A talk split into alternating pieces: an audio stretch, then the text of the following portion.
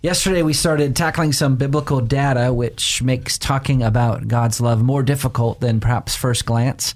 Some evangelicals can emphasize God's love and compassion to the extent where there is no room for a holy God who is angry at sin. Others can emphasize God's justice and God's wrath to the extent where it looks like there is no room for God's love. D.A. Carson wrote a book uh, a few years back called The Difficult Doctrine of the Love of God, and he speaks of five different ways in which we can speak of God's love. Now, of course, this list is not exhaustive, but it gives us grips for perhaps the biggest categories.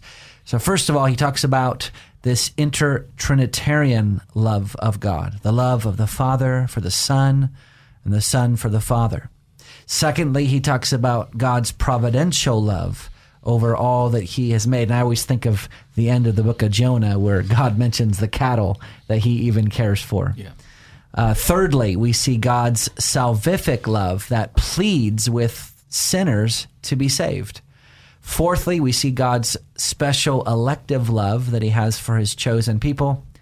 And then fifthly, he mentions God's conditional love directed towards his own people based on obedience. So, brothers, do you think that we can defend these categories biblically?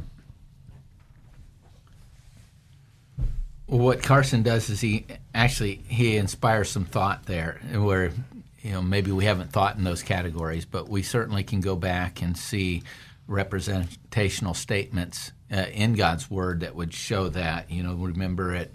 uh, uh, Jesus' baptism and his transfiguration, uh, we hear the words of the Father, the uh, saying, "This is my beloved Son, in whom I'm well pleased." And you know, before before create before the world was created, uh, God is eternal, and uh, as pointed out when we were talking about the sovereignty of God last week, is you know that there was this in, intertrinitarian uh, relationship, you know, and God's attribute of love existed back then. Where was it exercised? It was exercised within that uh, Trinitarian relationship. Mm-hmm. Um, you know, the, and so um, you know the the you know the fact that God is love. That's the fountain and prototype of all love. Um, it's eternal and, and necessary, and uh, and every other act of love is a is is an effect of that love. Mm-hmm. Um, we go all the way back to um, to the very beginning of the relationship.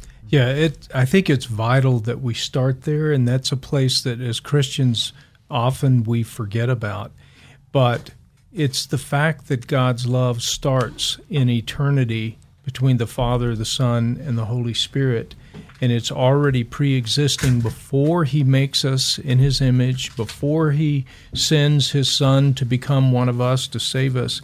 It's, it's the fact that it's a reflection of God's eternal intertrinitarian love that then gives us the assurance that the love God shows us in Christ is not just some nice thing that God did for us one day, but who knows how he will feel tomorrow.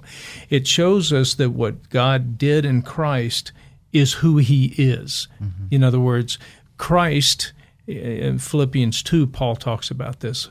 Christ didn't become one of us and die for us in spite of being God. Mm-hmm. He did it because he's God. Mm-hmm. And you, when you start thinking that, you, you understand how profound and, and almost unnerving the love of God is and the way that it's existed uh, between Father, Son, and Holy Spirit.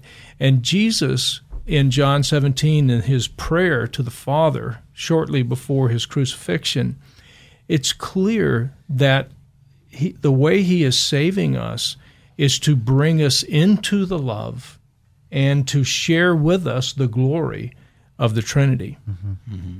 Yeah. So these these categories. Uh, let me just give you my take on uh, being able to defend these biblically. I think I think we actually absolutely can. So the first category of God's inter-Trinitarian love, uh, somebody already mentioned here. You know, we, we see this biblically, especially like in Proverbs eight, where uh, the wisdom of God is, is personified, and we, we believe that's Jesus Christ. And he, and he says, Before the foundation of the world, I was with you, I was rejoicing in you and all of your works. And then, of course, in the Gospel of John, we see uh, the Father loving the Son and the Son, the Son loving the Father um, just promiscuously. Uh, and that's a different type of love than God's providential love over all that He's made. That that seems rather obvious. He doesn't love cattle in the same way that He loves Jesus. Um, but then when we get to God's salvific love, where He pleads with sinners to be saved, um, He pleads with sinners. We we preach John three sixteen. We uh, we generously give the free offer of the gospel to everybody that will listen because God has made that available for people to be saved.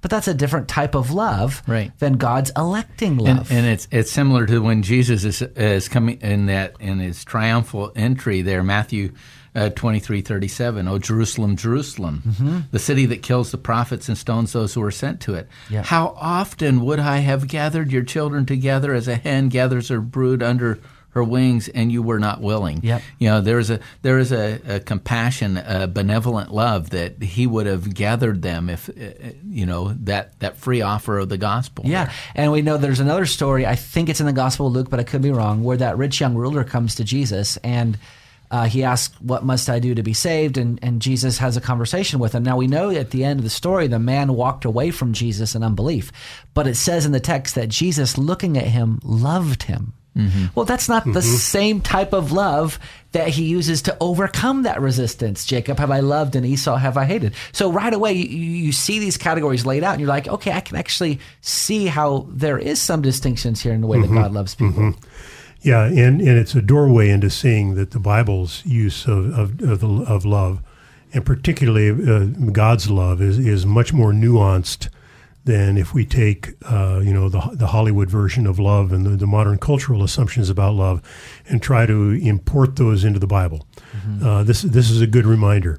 Uh, that that the love of God is is broad and deep and and uh, has subtle nuances of meaning that we need to pay attention to when we're reading the Bible. Well, let's jump on that word nuance because that's where I'm going next. So, uh, one of the ways that Carson says in this book that we as evangelicals can go wrong is when we absolutize one of these categories. When we make one of these categories the only category of God's love and we erase every other category. In other words, if we ignore these nuanced ways of speaking about God's love, and we reduce God's love to one all encompassing category, then there are serious consequences of that. What are some of those consequences if we reduce God's love to just one of these categories? Well, if uh, you know, and this is one of the areas when, which we can talk about, you know, because we believe in God's love in election. You know, he he loved us before the foundations of the earth, and that. But if we place all our emphasis on God's electing love, there is a sense in which it can lead to a certain coldness. Um, you know, and if God's providential love for His creation receives a sole em- emphasis, pantheism or, or some other form, uh, you know, takes place. So we do need to see that that nuance there. Yeah, I, I agree with you. And That's exactly what Carson says in his book. If the love of God refers exclusively to his love for the elect, it's easy to drift towards a simple, absolute bifurcation. God loves the elect and he hates the reprobate.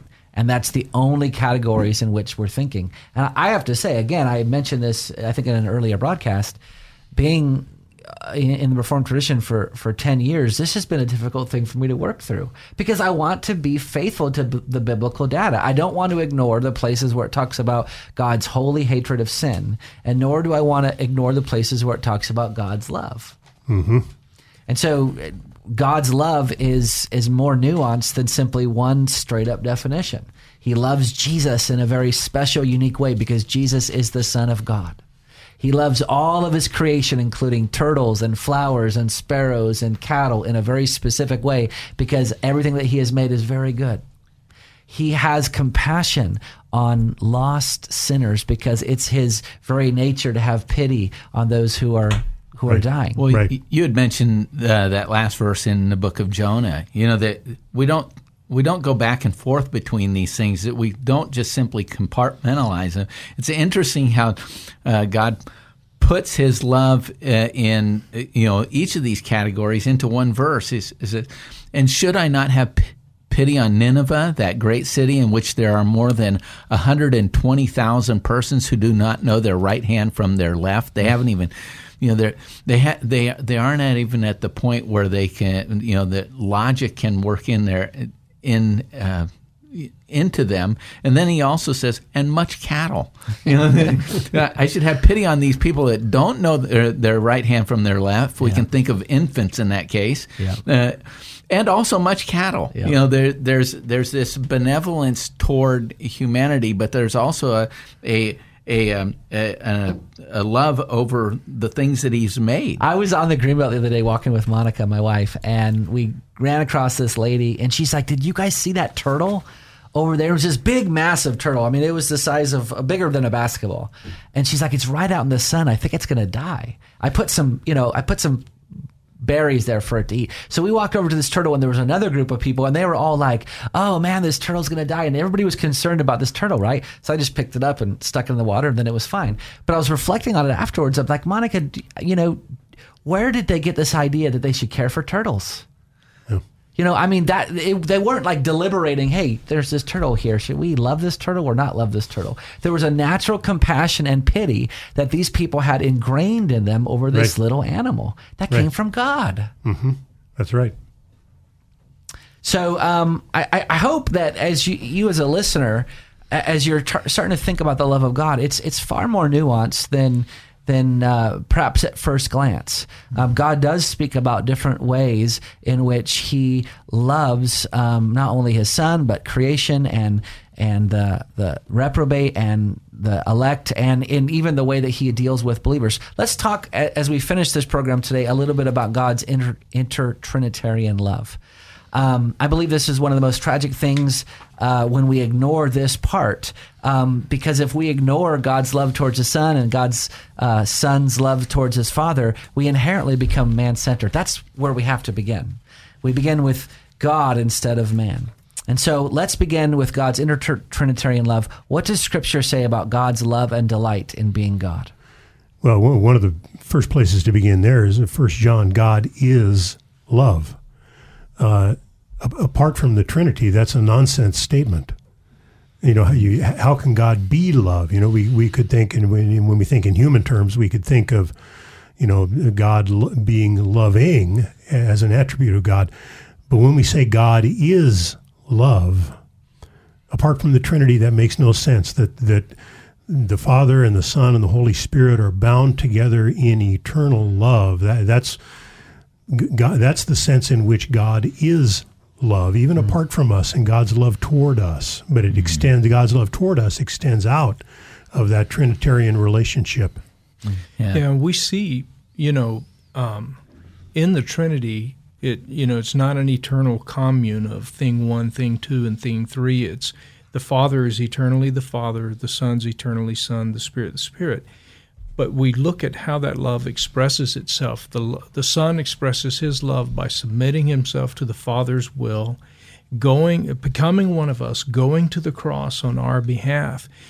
But part of the reason why the Father calls the the Son to this is not only to save us, but so that He can exalt His Son and make Him the King of heaven and earth mm. and place all things under Him. And then we see the Father and the Son actually exalting the Spirit, which is easy to miss because the Spirit is exalting the Son and mm. doesn't call a lot of attention to Himself in the Bible. But we see Jesus saying that blasphemy against the Father and the Son can be forgiven, but blasphemy against the Holy Spirit will never be forgiven. So you see there they exalt the Spirit. And it's like that, that's the way the Trinity functions. Mm, mm. Well, we'll pick up on this tomorrow as we continue on the love of God. We'll see you next time.